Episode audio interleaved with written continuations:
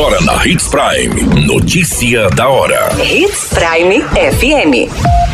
Oferecimento: Molas Mato Grosso. Molas, peças e acessórios para o seu caminhão. Notícia da hora.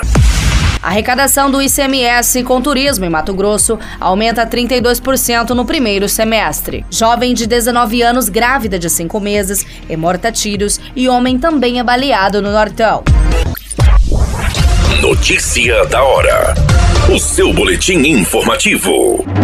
A arrecadação do imposto sobre a circulação de mercadorias e serviços com turismo aumentou 32% em Mato Grosso no primeiro semestre deste ano, comparado ao mesmo período de 2022.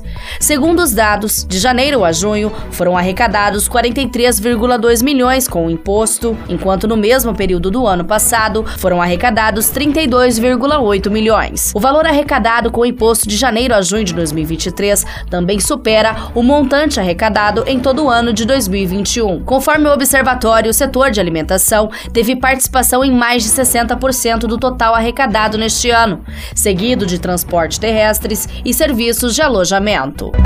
Notícia da hora. Na hora de comprar molas, peças e acessórios para a manutenção do seu caminhão, compre na Molas Mato Grosso. As melhores marcas e custo-benefício você encontra aqui.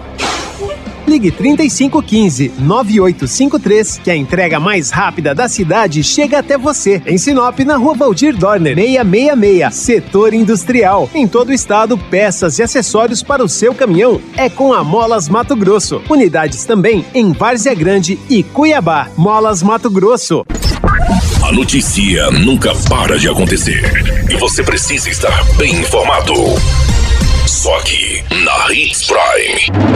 Uma jovem de 19 anos que estava grávida de 5 meses morreu após ser alvejada por disparos de arma de fogo neste final de semana na residência onde morava, no município de Piranga do Norte. A vítima foi identificada como Bruna Ferreira Fernandes, encontrada desacordada na residência. A vítima tinha ferimentos na região do peito. Um outro jovem de 27 anos foi encontrado ferido na casa. Segundo a Polícia Civil, ele foi baleado na região das nádegas. A jovem foi levada para um posto de saúde da cidade e, em seguida, encaminhada para o Hospital Regional de Sorriso por conta da gravidade dos ferimentos. No entanto, a jovem não resistiu e já chegou morta na unidade. O homem que estava ferido na residência disse aos policiais quem eram os suspeitos do crime, mas até o momento não foi informada a localização desses suspeitos. A Polícia Civil começa a investigar este caso.